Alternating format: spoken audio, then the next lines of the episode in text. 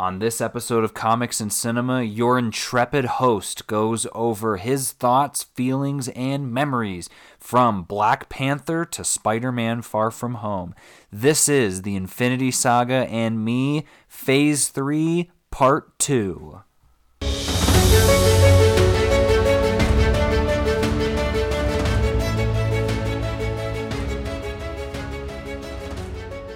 Hey, everybody, and welcome. Wow, what an intro. Thanks so much for that. It's a, a great way to be welcomed here into uh, the comics and cinema family. I'm your host, Alex Klein, and today is the finale, the culmination of the Infinity Saga and me. Uh, something that I wanted to do for a long time, which was talk about my love for the Marvel Universe and also my love for the movies within that universe.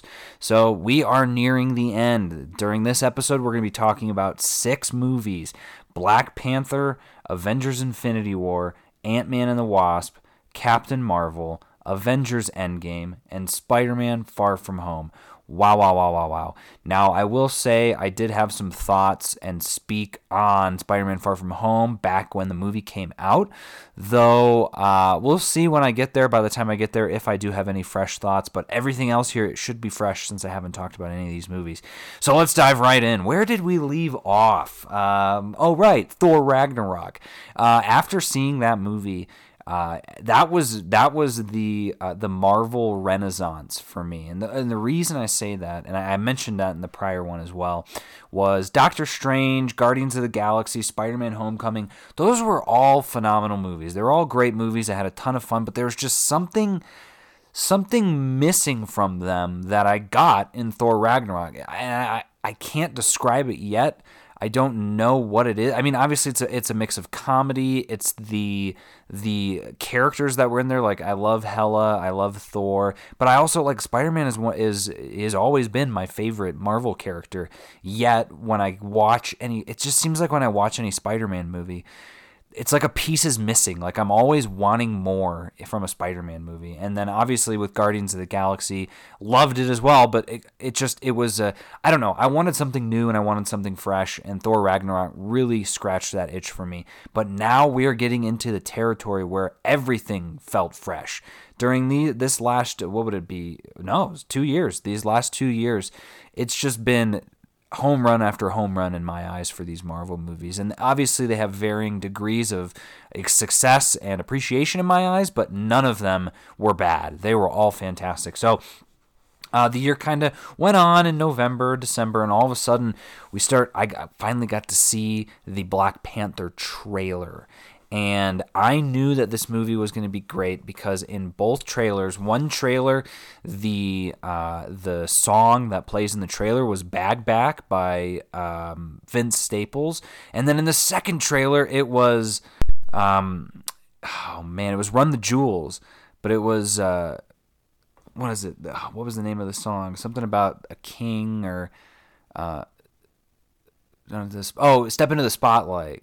I think is no. The legend has it. It's legend has it, but step into the spotlight's the main thing. But that just that part where it's like uh, in the in the uh, song they they sing over that spot, but in the trailer it's that last bit in the trailer when Black Panther is doing his flip from the car and he lands on the car and it's like step into the spotlight and then he lands on the car and the Black Panther logo comes up in gold and it does that like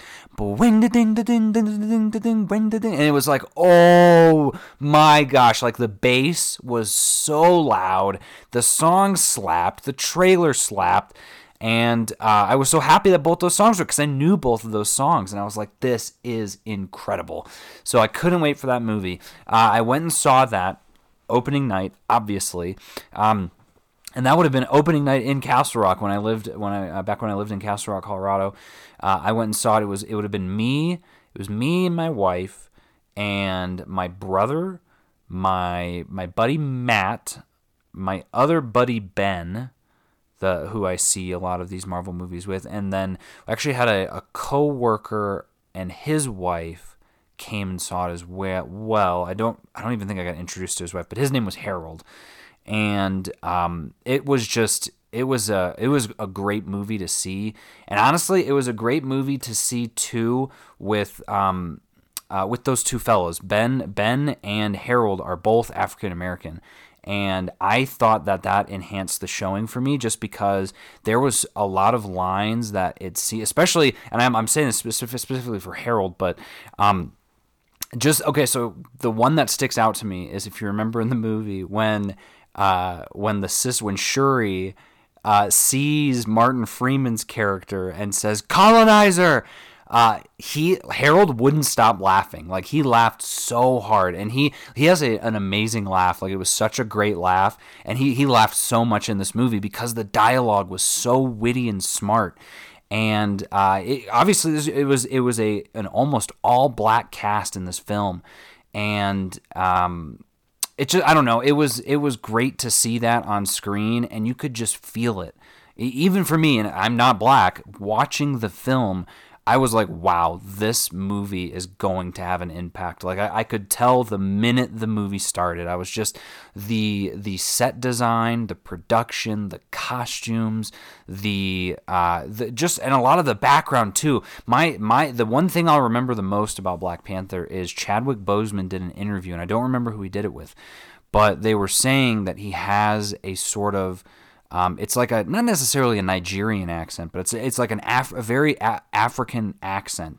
And people had asked him, well, you know, why it, you know why it isn't uh, like a British accent. I think was the way the interview went. And he was saying something about like uh, having a British accent implies that we were conquered and the British basically ruled over us, and no one has ever conquered Wakanda. And I was like, that is the coolest thing in the world. And those are the little things, the littlest things that separate Marvel movies from other films. They just they take care with like this in in lesser hands.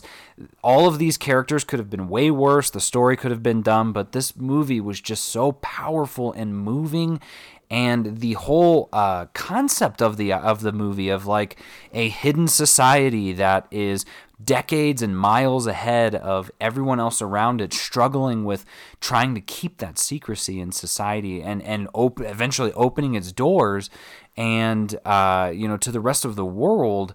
That's a tough thing, and that's a, that's a tough thing to grasp. But even more so for a, a black culture like that or an African culture like that, it's just to have that be a Marvel movie. It's like I mean, the box office says it all, right? Like that movie, that was one of the that was the first. I'm thinking right. Yes, yeah, it's, it's the high. It wasn't it the highest grossing solo film debut for a Marvel character? Which is I know that's getting into football statistics, but basically the only movies that had grossed a billion dollars at this point were the Avengers, Iron Man three, um, uh, Avengers: Age of Ultron. Captain America Civil War, and and that was it. And so all of those were either team up movies or Iron Man 3 was a, a, a threequel, a sequel. So this was the first movie that broke a billion dollars in that regard. And um, the best part about that was most of that money came from America, if, if I'm if I'm remembering correctly. So the fact that you had just you know oodles and oodles of people in society saying that, and I'm I'm, t- I'm looking at Box Office Mojo, but people in society, you know, oh, uh, we don't need diversity in our movies. We don't need this, that, and the other. Just stick with being straight white males, please, and thank you.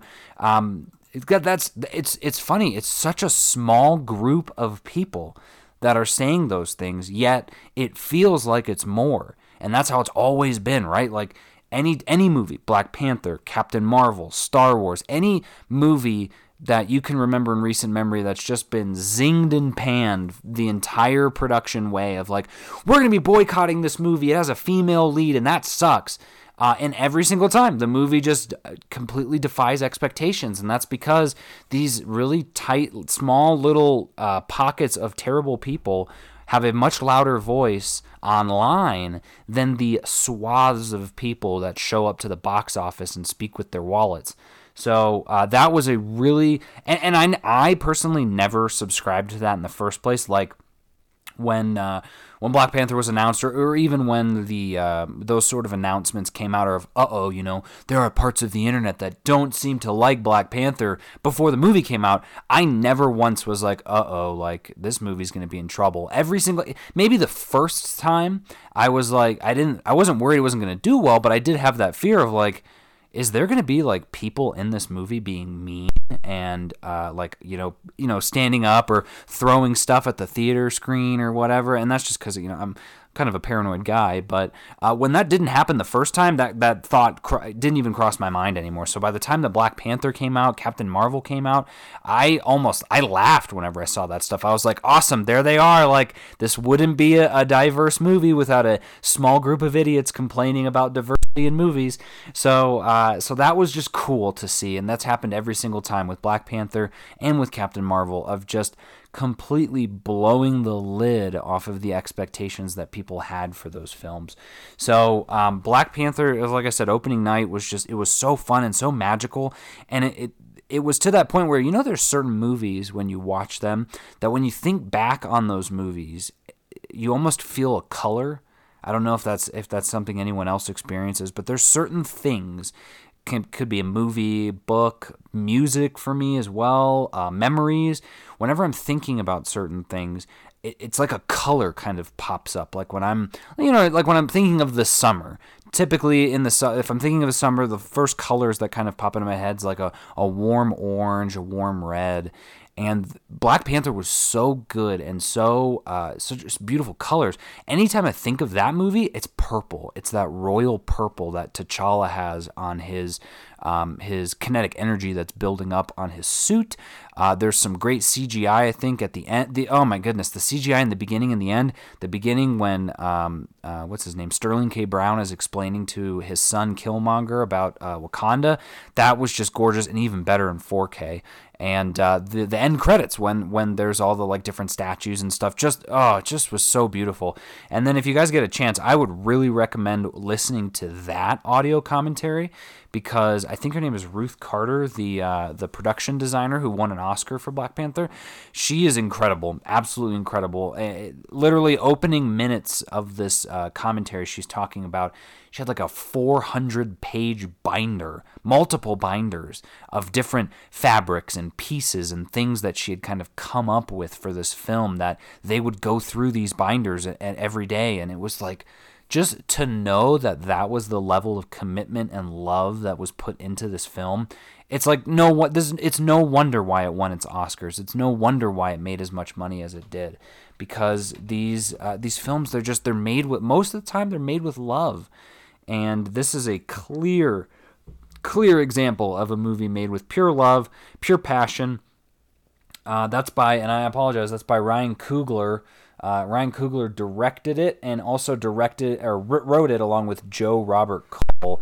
Uh, Cole, produced by Kevin Feige. So the funny thing too, in terms of st- stories, is uh, and you know you know what's crazy to me too is, and I'm probably sh- uh, yelling at the wind, but um, Box Office Mojo sucks.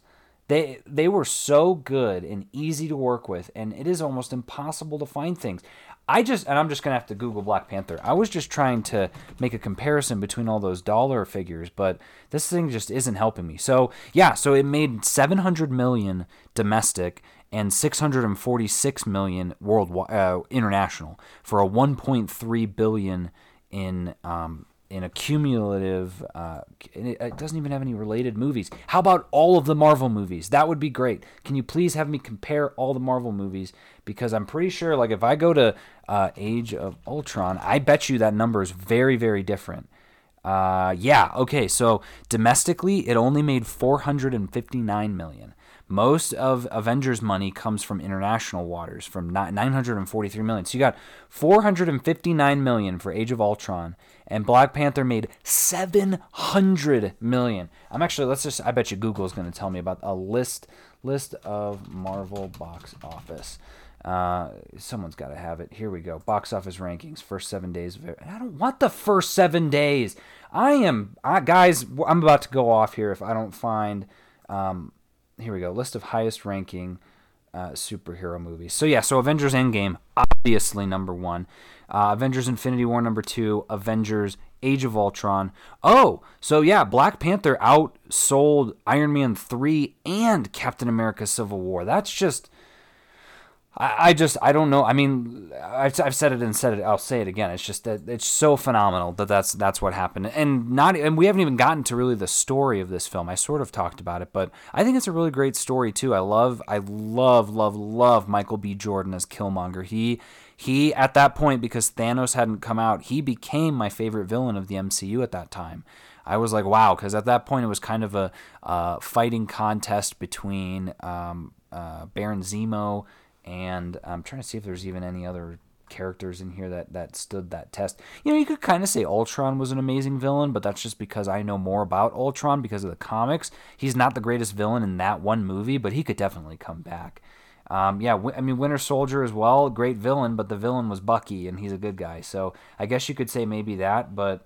Uh, looking at all the others, yeah, no, no, no. I would say best villain was Killmonger, and then obviously now my favorite villain's Thanos. But um, Killmonger was just so that scene where he shoots his girlfriend and then kills um, Klaue was just inspired. I did not see that coming. It was a great twist. I love any time you've heard this before. I love any time a movie shakes up the status quo of the plot because most movies tend to rely on the exact same tropes and it was really really nice to see Black Panther taking some strides away from that. I loved any scene with Shuri was great. She stole the movie for me. Loved Chadwick Boseman, but for some reason Shuri just really stood out, and so did Okoye. She did great, as did um, uh, her nah, well, his girlfriend, the girl he had a crush on, was uh, I, was good. I was glad to see Lupita in the movie, obviously, but she didn't have a lot to do. She was still a great character and had a lot of good development, like that scene with her and uh, and Okoye where they are kind of fighting over their duty. That was a really powerful scene, and again, something that you wouldn't see in a typical movie. But overall, I just, you know, I liked her more as a supporting character, I guess, than as a character herself. So hopefully, she gets some more more to work with in the next film. But overall, it was just, it was nice too that it was so distance from the rest of the MCU, even though you still had Klaue. And it was funny. the The only two white people that are in this movie are also in prior Marvel movies. So technically, they didn't have any new white actors in this film. I don't think. Uh, I'm trying to. I don't think. No, no, I don't think so. Um, which is nice. I like that. I, I again, I'm, I'm just, a, I'm a huge believer in diversity. Uh, not just because it's the right thing to do, but for some, some, some reasons, it's like, come on, I'm bored. Like every movie I see has the same like straight white cast. Like I love seeing diverse movies because it adds another layer of interest into the film. Um, I just you know when you get to the point where you've seen as many movies as I have, and I, I know for a fact there are people out there that have seen way more movies than me. But I feel even worse for them because when you see the amount that I've seen, any chance that I can get to see a fresh movie, something that I didn't expect, a twist that I didn't see coming, a an acting choice or, or a cast like this, it just warms my heart and makes me love the cinema more because to me that's the cinema evolving. That's movies evolving and, and catering to the uh, the fans and the customers of today. Uh, America alone is an incredibly diverse country. And so to have that sort of representation in the films, uh, and then again in Captain Marvel, and obviously, you know, in some spots in Avengers Endgame, we'll get to that. But uh, now that we know in a lot of their future movies as well will be very diverse. So it's just that, that seeing that in the movie and, and having that be my final thought on this film is just, it was a great message of, things are going to be more diverse, there's going to be more variety, and things are going to be different.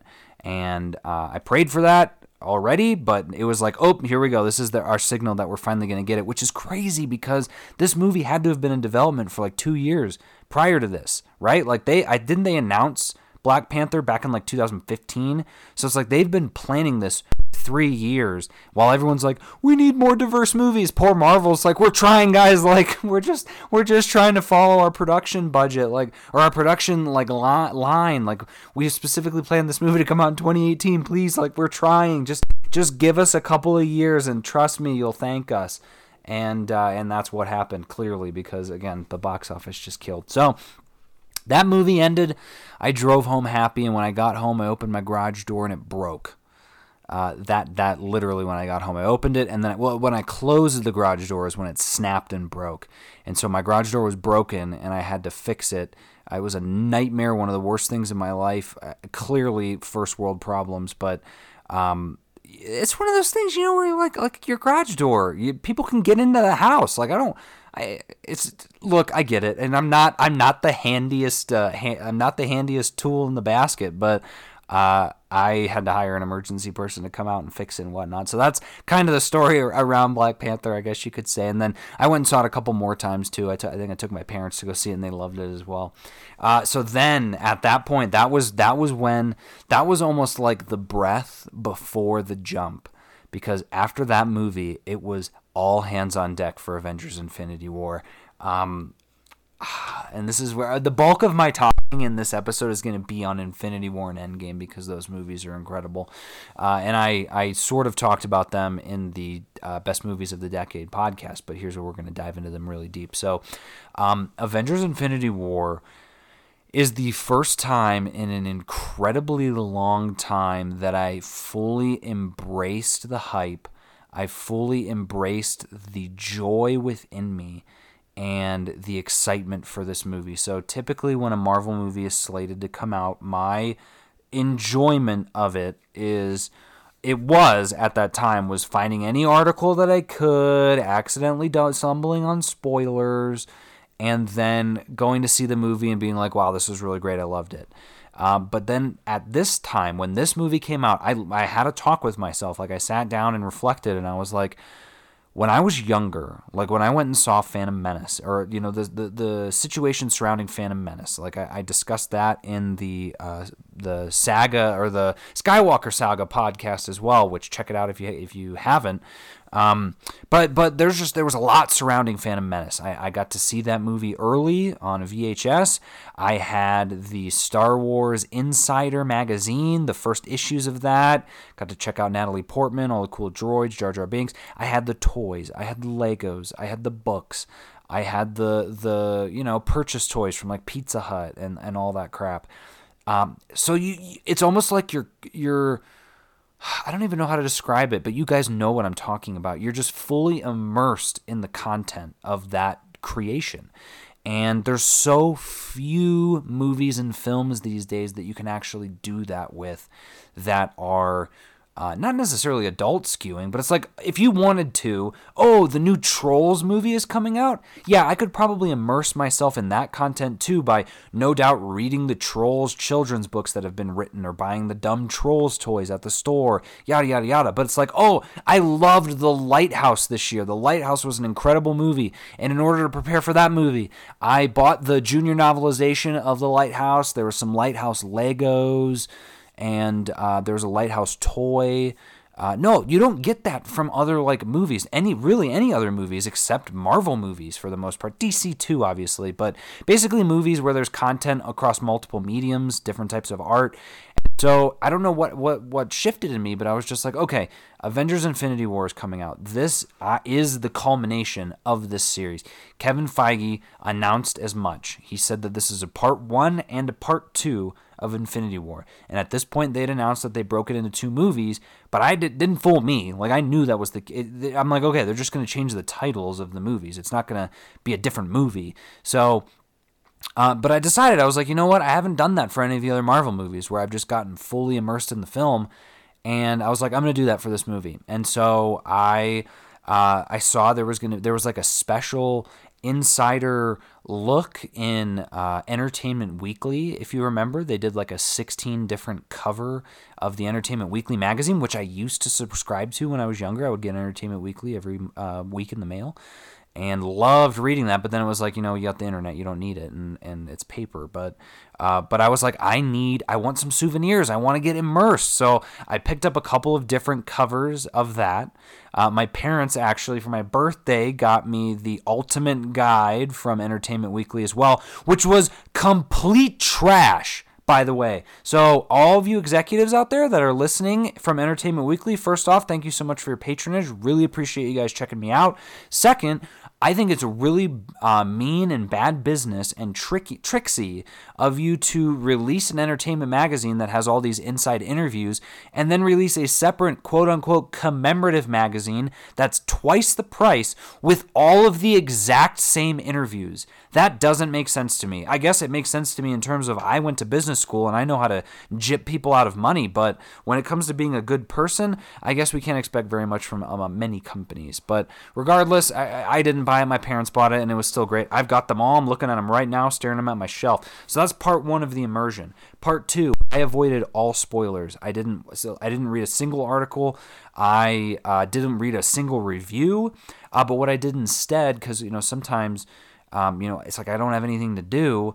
Uh, so what am I going to do? Oh, I'm going to surf the web, and of course I'm going to bumble onto some sort of uh, you know article. So what I did instead was any time that I wanted to go, you know, maybe had an itch to go see what was going on uh, in the film, I would go on Marvel Unlimited instead, and I would read a comic that was related to the film. So I I read for what I, I think was actually the first time the Infinity Gauntlet storyline and then I read the Infinity War storyline, and then I read the Infinity Crusade storyline. So I read all three of those before uh, Infinity War came out, which to me, oh, and then I also read Hickman's Infinity, just the Infinity piece of it. But that helped immensely. That that enhanced the movie for me so much. So I had all of this knowledge. I pre-ordered tickets for three showings. That was the first time that I had done that, where I bought three sets of tickets in advance. It was uh, opening night. Was going to see it with my wife, myself, and Matt, my buddy. We went to eat at uh, uh, Which Wich, a great place, and uh, drove to the Highlands Ranch movie theater. We went and saw it in Dolby and oh, and I and uh, my my cousin came as well. My cousin Harry and his uh, his wife. I, I don't know if she was his wife at that time though. May have just been fiance. But uh, they all we all went and saw. And and the best part was uh, Harry had not seen many of the Marvel movies since. Because if you remember, him, my brother, and I, we went and saw. Uh, Age of Ultron in theaters, but he had flown up from Georgia because he lived in Georgia at that time, and so right around this time is when he moved to um, to uh, Colorado. I think he moved in, in March. So he had been there about a month. And I was like, hey, like, let's do this. And so that's uh, one of the best things in my life uh, in terms of like getting to reconnect with my family. Harry is one of my best friends, and so to get to have him back here in Colorado for us to all get to see movies with him was fantastic. So that was a really good experience. Um, sit down in that theater, and oh man, so that's that's also the first time that I, I felt not true joy, but like that when people are cheering in the theater. Uh, you you saw it in the other Marvel movies, but this was the movie I think where it really became a thing, like a a part, at least for me at least, of like wow, this is a part of the Marvel movies is uh, the uh, the screaming, the people screaming in joy. So so we're sitting there watching it, and um, y- you know how it is. I, I close my eyes, forget everything that I know, and I'm just the movie just opens up and I was like, "Oh crap, Thor." Oh, and I had also I rewatched all of the Marvel movies beforehand. So I watched all of them prior to seeing this film, which was great. Awesome. Uh, it was just a phenomenal film. I loved it. I thought it was incredibly fast paced.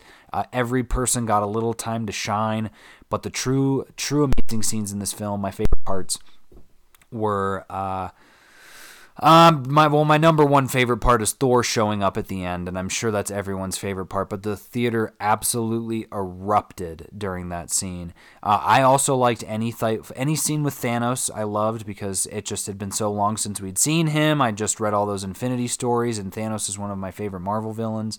So to see him was just great, and to see how good his CGI was was awesome. Um, oh, when Captain America catches the scepter in the train station, that was also insane. And it was great to see the Black Order. They were some of my favorite characters from the comics too. I uh, I wasn't a huge fan of what they did with Proxima Midnight. My favorite Black Order characters were Proxima Midnight and Corvus Glaive, and so to have her almost look like an orc versus the way she looks in the comics was kind of a bummer. But Corvus Glaive made up for it because he looked almost perfect and he was kind of creepy. Um, but that was good. And then the fact that like the Hulk was barely in it, that was a, a, great surprise as well. Eh, there's just was so much to love in this film. And then when the movie just ends the way that it does, and the theater just gets really quiet, and everyone looks at each other and they don't know what to do, and my wife goes, "Well, what's going to happen now?" And I'm like.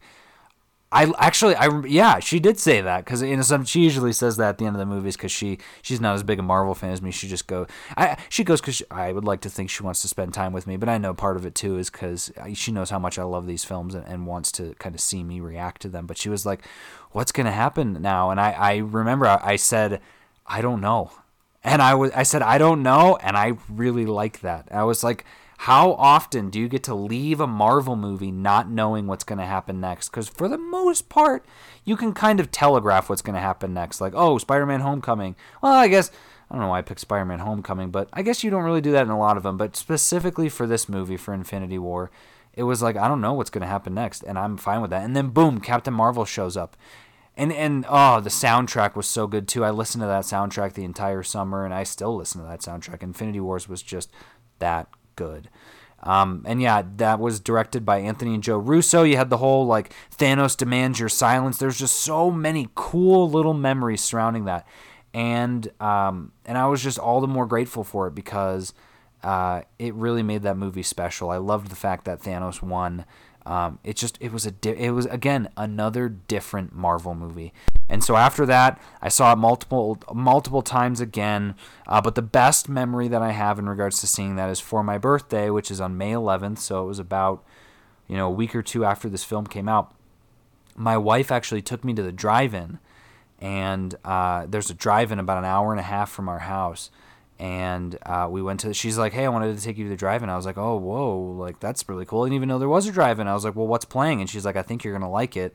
It's black panther and then infinity war and then super troopers 2 and i was like oh count me in. So we picked up some snacks drove up there. The place was amazing. The the food there was like you know hot dogs and burgers but they were all like three bucks and so we get down there, and all of a sudden it says there was a change of plans. Instead of Black Panther, it was Rampage with The Rock. Oh, man.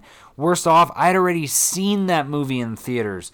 So I had to watch that movie again because I wanted to see Infinity War. So we watched Rampage, and then we watched Infinity War, and then we went home. We didn't we didn't stay for uh, Super Troopers, but it was such a memorable night because I got to see Infinity War in Dolby IMAX 3D. I went and saw it with Ben in IMAX 3D, and then regular, and I may have actually seen it in regular 3D, and then in the drive-in. So I think in terms of the different types of ways that I've seen the film, Infinity War takes the cake because I didn't get to go see Endgame in, in drive-in, which is a bummer. But hey, you can't do the same thing over and over, otherwise it's less special. So that's Avengers: Infinity War. Just a just a bear of a movie in the best way and i that's one of my favorite marvel movies that that, that have come out so far and and so when i think about that movie it's or it's like an orangish orangish gold kind of like the infinity gauntlet um, and then uh, so at that point you know we were like what's going to happen you know what's next and so next was ant-man and the wasp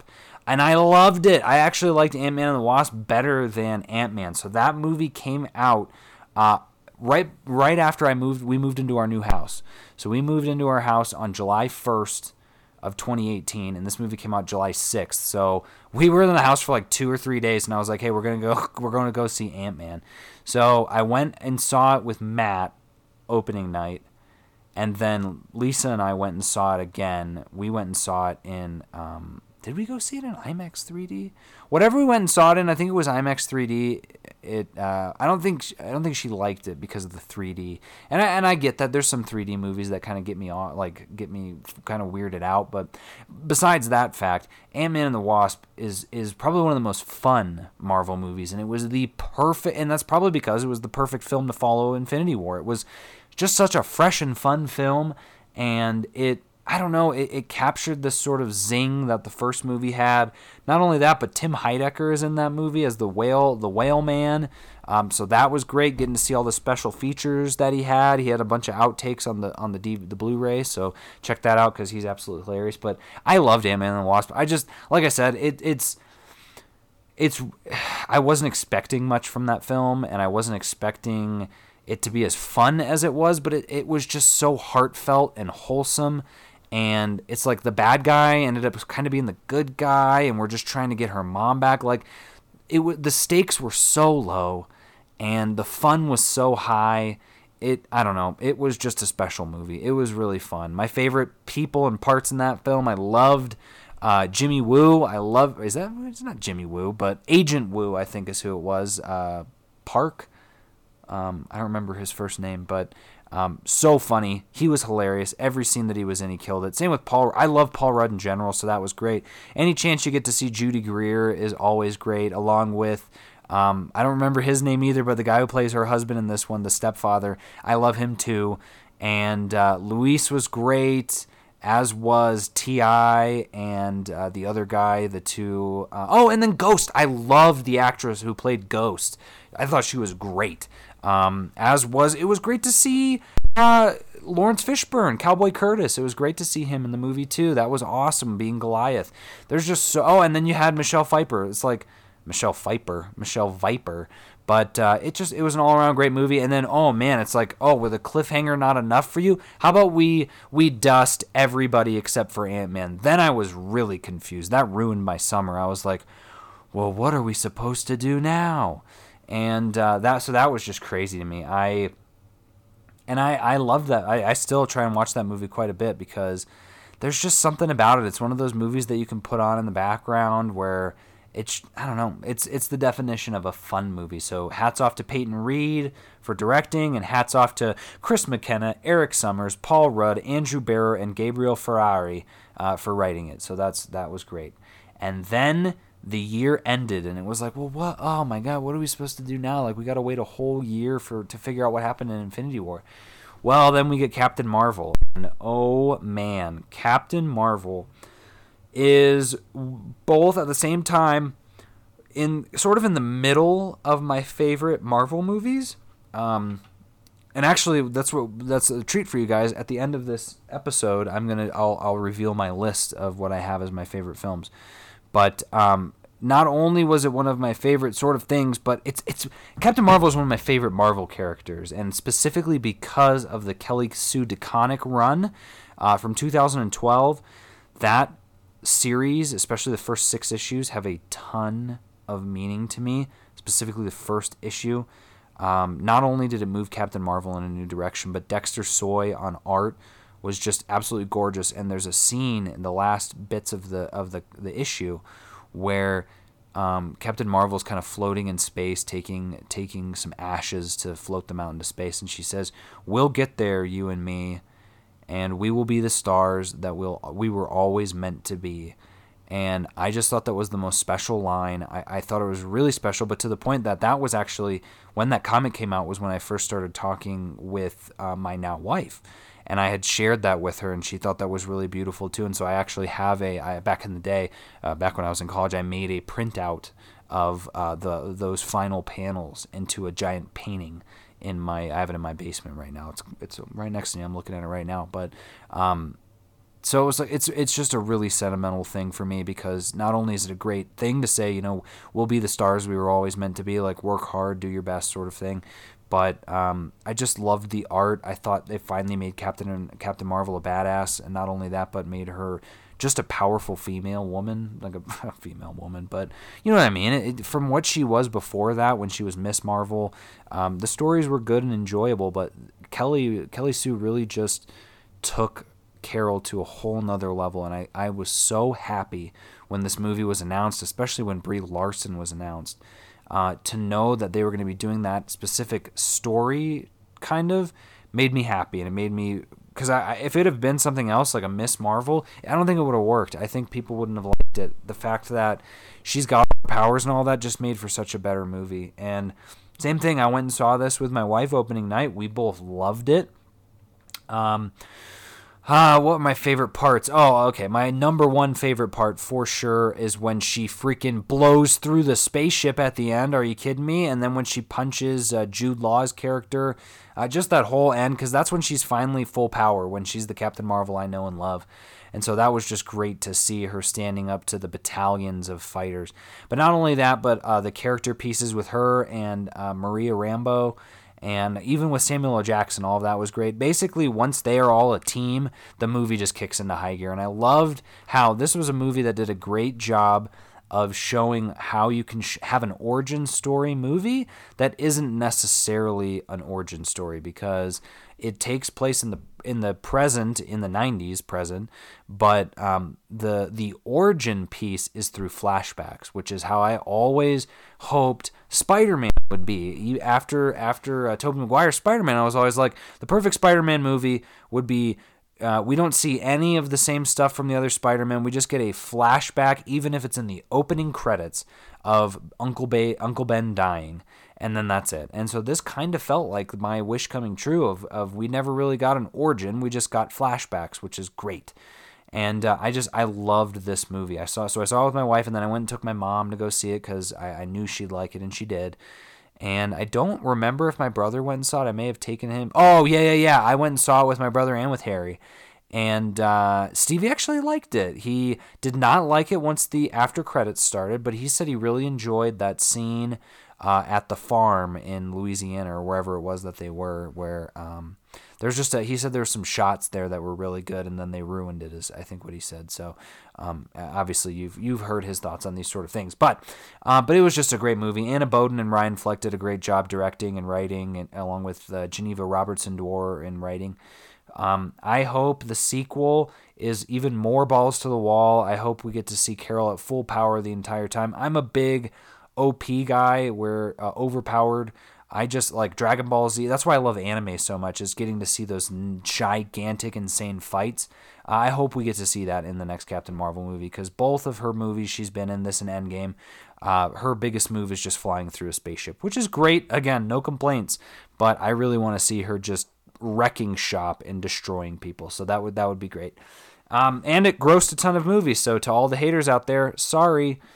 Um, so yeah, so then um, and then we got a great after credit scene there too of the Where's Fury. My dad actually loved that scene. He he never saw the movie in theaters. He saw it on a plane flight, and he was like, "That scene where she shows up and says Where's Fury." I loved that, and I was like, "Yeah, here we go. Let's go see Avengers Endgame." And um, so I ended up I and we'll move into that right now. So Avengers Endgame, uh, arguably the most anticipated movie for me of the decade.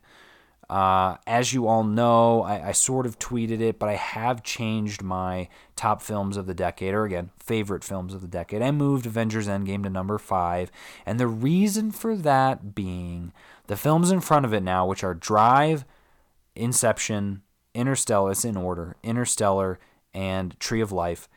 Those movies are all original movies. Sure, maybe a piece of it is based on a something or other, but those movies are all original. Avengers Endgame is based on 22 other movies, and that's a that's a testament to itself. But I really wanted to reward the creativity of those other films. Plus, literally anytime I think about what the greatest movie of all time is, I Tree of Life always pops in my head. So I, I, I felt like I put it up there because I loved this movie this year. But and, and spoilers to those of you who are going to be um, listening to the top films of 2019 when my brother and I talk about it.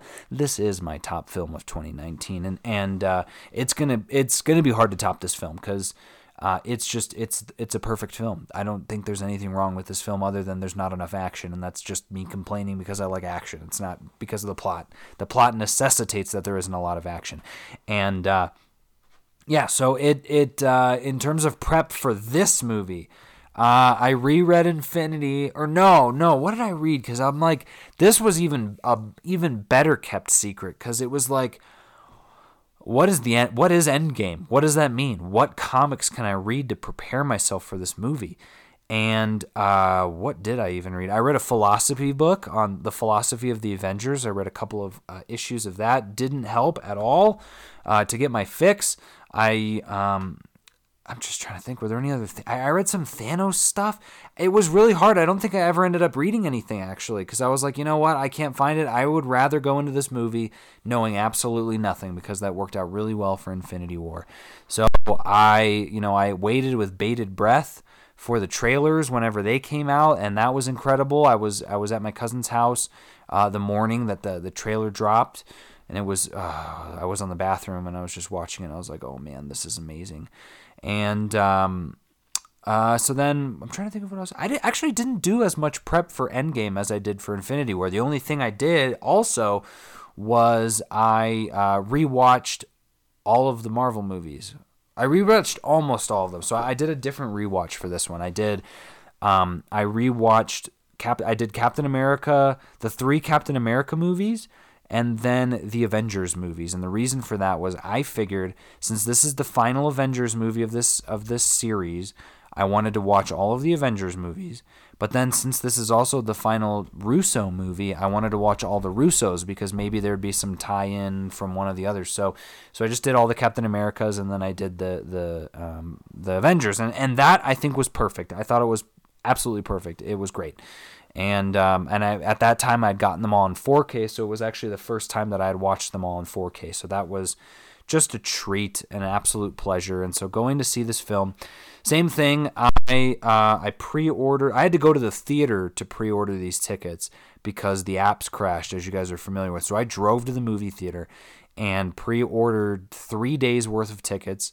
Uh, but then, as I stated in in uh, prior podcast, I saw this movie seven times in theaters, and so I am going to now I'm going to hold my fingers up because I tried saying it last time, but I, I want to make sure I get them all right. So I saw it opening night on Thursday in Dolby with uh, with my brother and um, my brother Harry, Matt, and his girlfriend, and then I saw it again on the next day with my friend Ben, and then I saw it again the following day with my wife, and then I saw it with my mom, and then I saw it with my uh, my brother, my other brother Joey. That's five, and then and then Matt and I went and saw it again. He had texted me and was just like, "Hey, do you want to go see Avengers again?" And I was like, "Uh, yeah, let's do it."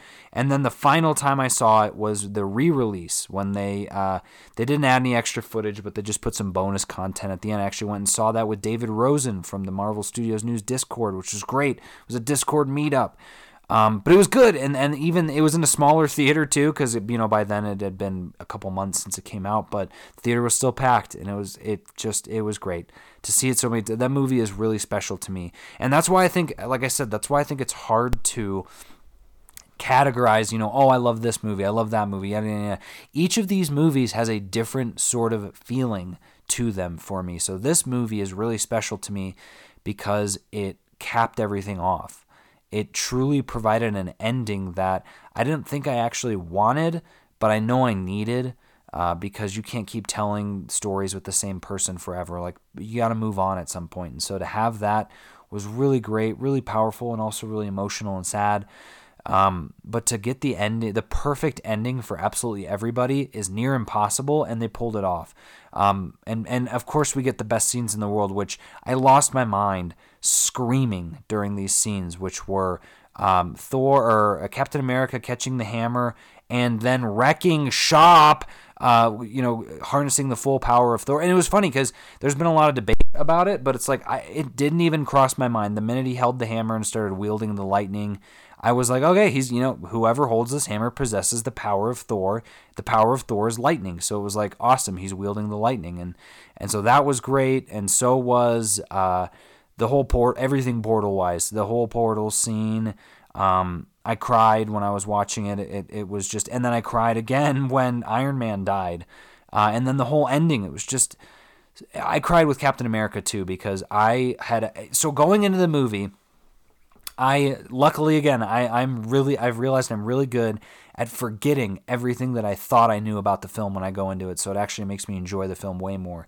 But beforehand, I did have some predictions, and my predictions were that Iron Man was going to retire, Captain America was going to die, and uh, and and and that was that was basically what my prediction was going to be.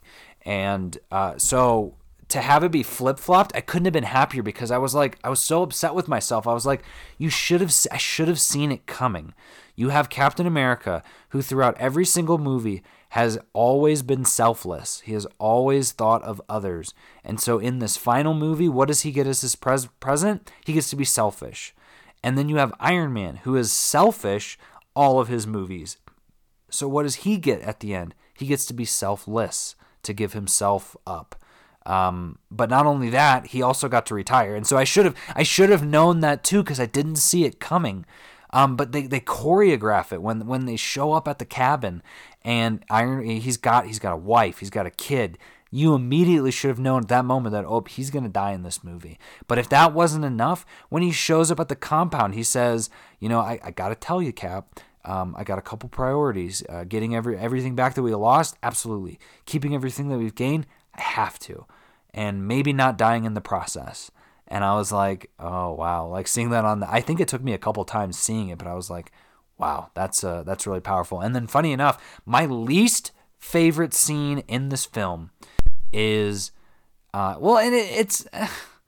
It's funny to say that because I love all bits of it now, but whenever I would uh, go to the bathroom, is how I would describe this. Anytime I went to the bathroom is when Tokyo showed up on the screen because I was like, okay, I, I don't need to see this again. Like, I know Hawkeye is going to come back, but I didn't realize, and I've realized more and more, is the, the fact that they were able to put a whole entire one take in, in this film the one take of Hawkeye attacking everybody is brilliant. Not a single cut. Like, oh my god, they they they they did so many powerful things in this film. They got that, the crazy opening scene, uh, the the jazz music and the score, the fi- the finale, the fact that there's no action in this film until the very end. Though my brother will argue uh, about the uh, the nuances of what the word action means, but nobody fights in this film until that final fight. No one actually fights.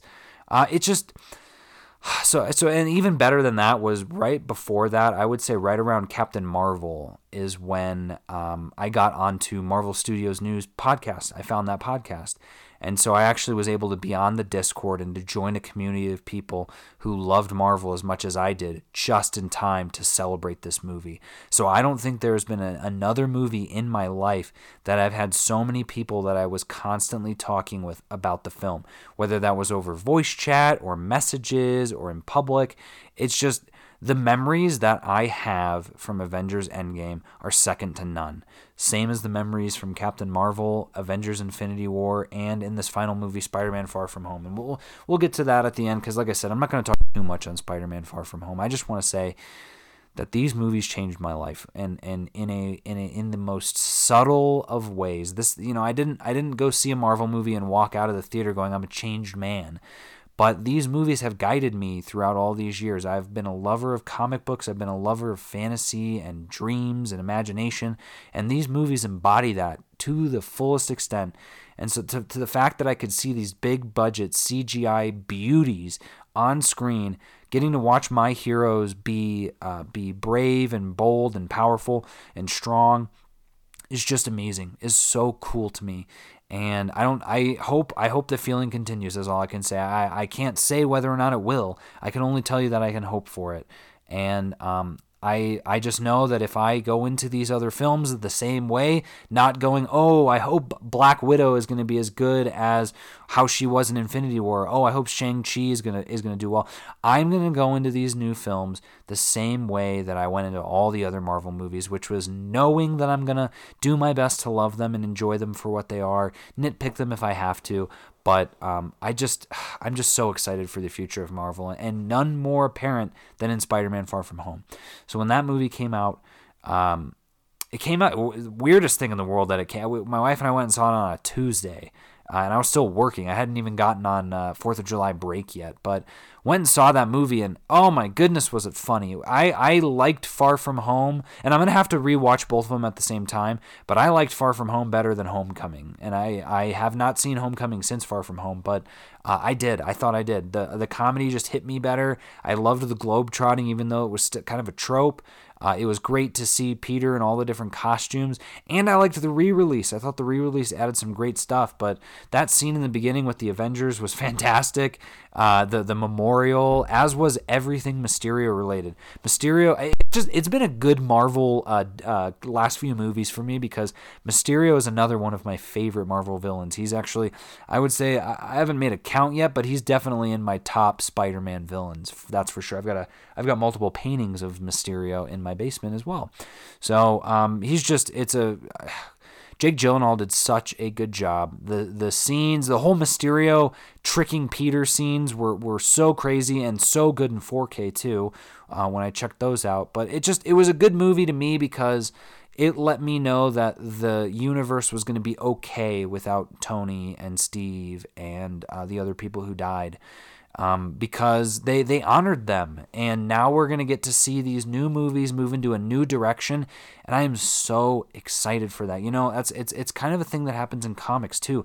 You you read comics if you read comics as frequently as like someone like myself, you I, I tend to get bored and I'm sure you've noticed that too in terms of me having less uh, comics podcasts on here. There's some coming, I promise, but um, it just you know you keep reading these these comics over and over and over. Imagine imagine having to read uh, like ten different magazines every single week you're gonna get bored. You're gonna get overloaded. You're gonna be like, God, I thought this story was over by now. Like that's how I feel with Age of X Men, with a couple of other stories in Marvel that are in Marvel Unlimited right now. It's like, can you just be over and can you just go on to a new story? And so the the best example of that is Hickman's uh, Hickman's X Men. So when that came out, it was it was so phenomenal, so good. And then when that series ended and the Dawn of X came, those stories were really good. But I'm starting to get bored with those stories. I need something new to hook me, and something new came along in the most recent X Men uh, issue. But that was you know 20. We're like 20 issues in in this story. So to have a cap with Avengers Endgame to say, all right, we're done and then to have an epilogue of Spider Man Far From Home to say, yeah, we're done, but here's kind of how things are going to look in the future. It just meant, meant so much to me because I can already tell that these new Marvel movies are going to be so different and they're going to be, they're going to really push things along with all the Disney Plus shows. It's just, it's a great time to be alive. And, I, and, and for the Infinity Saga and myself, that is, I guess, the final message that I'd want to leave with this is I am so lucky. I am so grateful to be in the position that I'm in. Not only the position of getting to talk about these sort of things and have people actually listen to them, but in the position of being a human with the consciousness that I have right now doing the things that I'm doing in my life. I get to read comics about my favorite characters. I get to watch movies about my favorite characters. I get to see those movies become the highest grossing movies of all time. See little kids dress up as Black Panther and Captain Marvel, things that I would have never seen when I was a kid and would have been too scared or, embarrassed to try and do myself. It's just it, it feels it feels great. It feels really good in all in all respects, and it's just it's a great time to be a fan. And honestly, it's a great time to be a fan of anything. But if if you're a fan of Marvel now, there's no better time than right now. And this is something something my old boss always used to say, and I think this is totally true, and I stand by. Is, is and i I'm gonna finish off with this on this Infinity Saga. Is there is nowhere else that I would rather be than right now, right here with you. And I truly believe that we are living in a really wonderful time right now where you can go to the movies and see Avengers Endgame, Once Upon a Time in Hollywood, the the Lighthouse, Star Wars: Rise of Skywalker, uh, Jumanji. I mean, the list goes on and on. You just have such a variety of movies to go see in theaters, to check out on Netflix. We live in an age where, yeah, oh no, oh no, the streaming wars are going to take away movie theaters. Guys, you have no control over that. Honestly, you have you can go see a million movies and you're not going to change that. Us as a whole in society, yeah, we do. You know, the more we go see them, the more they're going to stay. But you as an individual, you don't really have that much say. Um, but what what you are living in is a time where you've got multiple streaming services vying for your favor, and they're doing so by creating content that is really, really, really good. You've got Disney Plus coming out with multiple Marvel shows, Star Wars shows. Not only that, but their entire Disney catalog. You've got Di- uh, Netflix coming out with movies like The Irishman and uh, Dolomite is My Name and Six Underground, along with shows like Stranger Things and uh, and then you've got like HBO with Watchmen and His Dark Materials and uh, you know all the other stuff that's there's just there's so much content to consume right now. And and why wouldn't you want to be a part of something like that right? Like imagine just imagine for a second that you are who you are right now with the full knowledge that you have right now but you're living in the 1920s or hell you're living in the 1600s can you imagine that you're you know when your biggest problem in Maslow's hierarchy of needs is oh I need I, I need food I need to go get some food and obviously obviously that is a problem that people today still face which is terrible and tragic but for for this conversation I'm saying you didn't back eh, in even in the 1980s, it wasn't, ooh, you know what? What's streaming tonight? Like what? Ooh, what shows can I watch? I could binge watch this. You didn't even know what that word was, and now we're living in a time where we've got 23 excellent Marvel movies. 20 excellent Marvel movies. But you know what I'm trying to say. You've got Star Wars movies, Lord of the Rings. You've got so much stuff. It's just an amazing time to be alive. I think in history, this time, this period, this epoch will go down as one of the best times in art. Uh, which is kind of scary because typically when things are going really well, that's when things are about to go downhill. Uh, but let's not hope for that. Let's stay positive as we go into this decade, into this new 2020. Let's celebrate the things that we love.